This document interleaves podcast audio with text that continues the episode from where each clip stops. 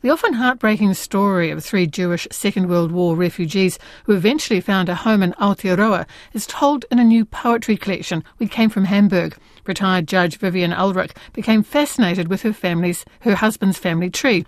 For example, there's the ongoing mystery of Erna, who abandoned her three daughters and disappeared in 1920. Meanwhile, Wally, her son Eric, and eventually her daughter Liesel came to New Zealand from England to join Wally's second husband Walter. Vivienne's husband Philip is the late Liesel's son. Uh, it sort of came about by accident to do this particular book.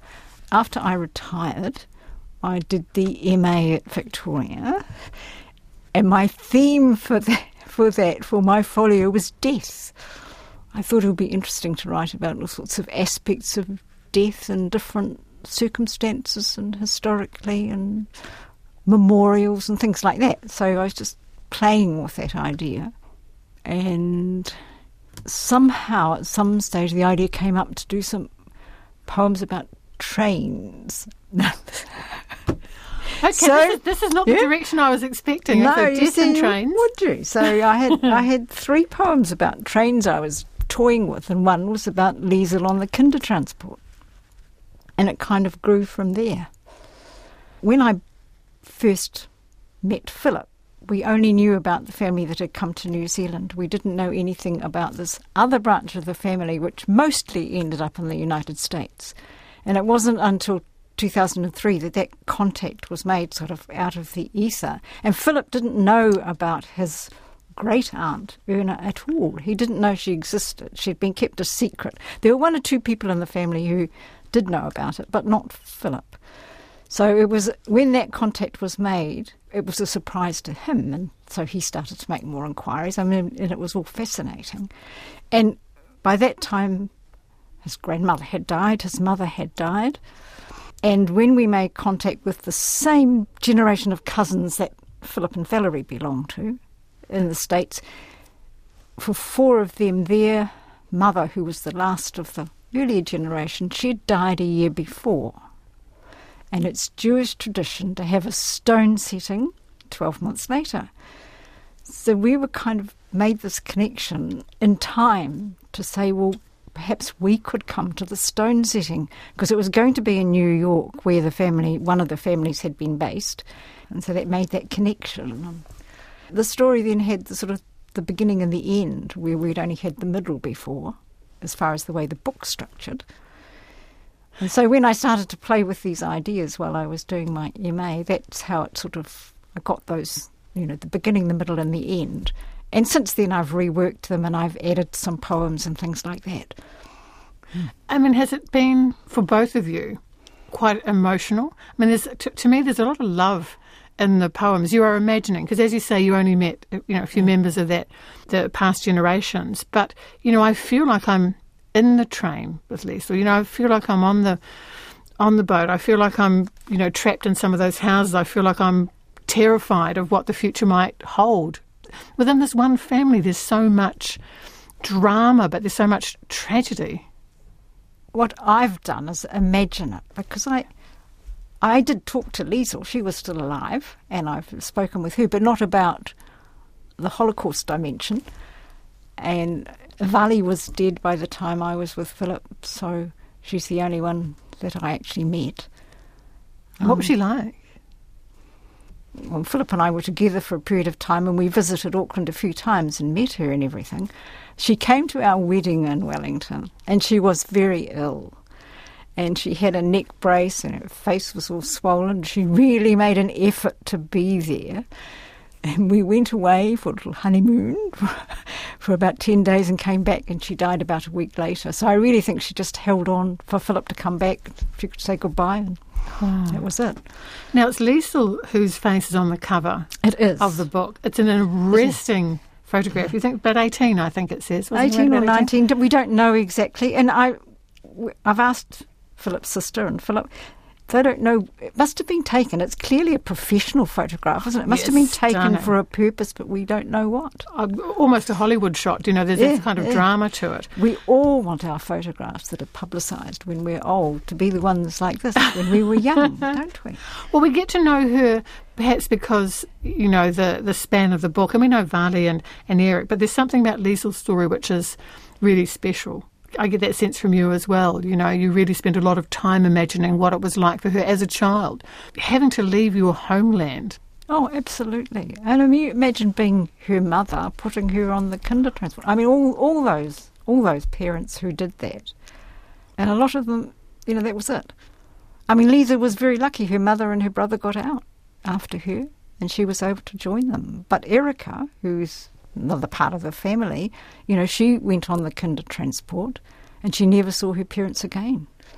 So, But, I mean, sad. there's lots of refugees in the world today, and they all have the same sorts of stories.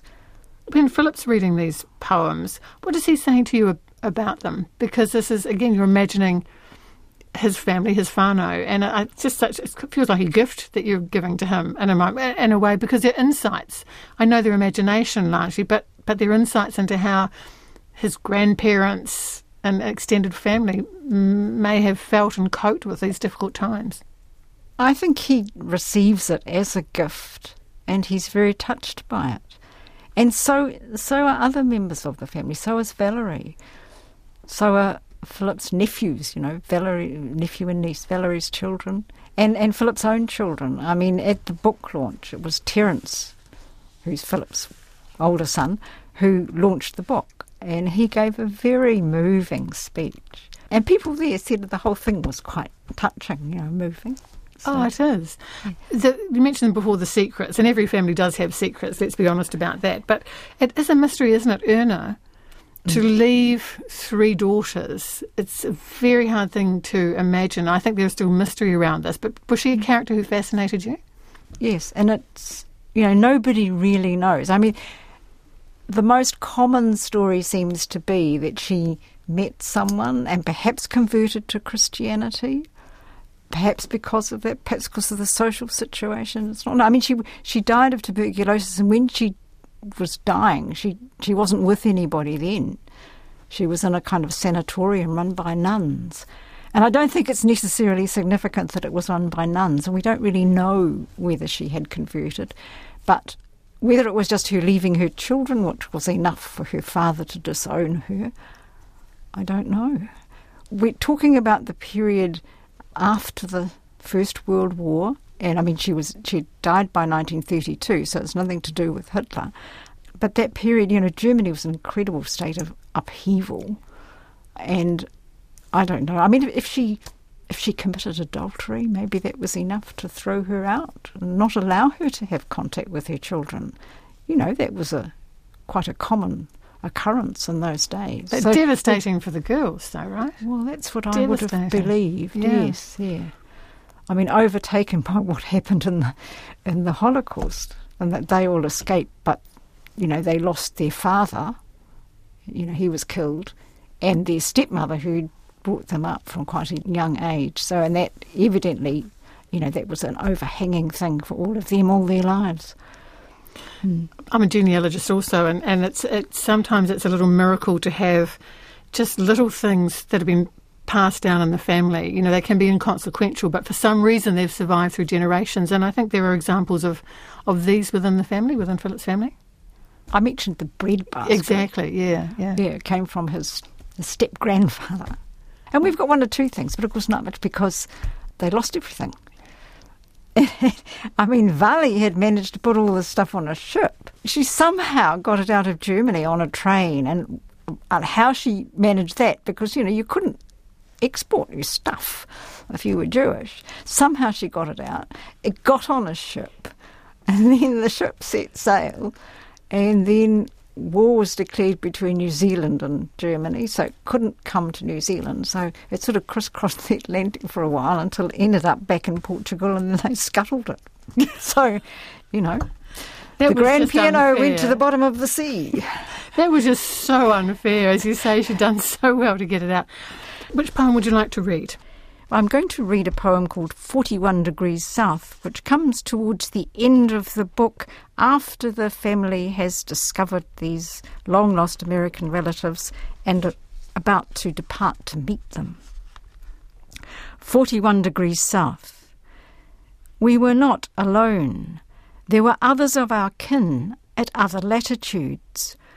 We had each stitched that same sampler over and over in our separate hemispheres, rendering the linen stiff with silken thread.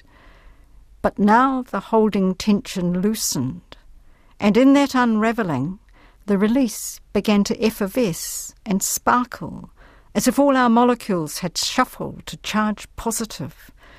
The past was not for cancelling, but if that were our baseline graph, this was a triumphant spike, a double flip at the end of a long trudge. And for a sliver of time, we all lived happily ever after. We Came from Hamburg is the title of Vivienne Ullrich's poetry collection published by the Cuba Press.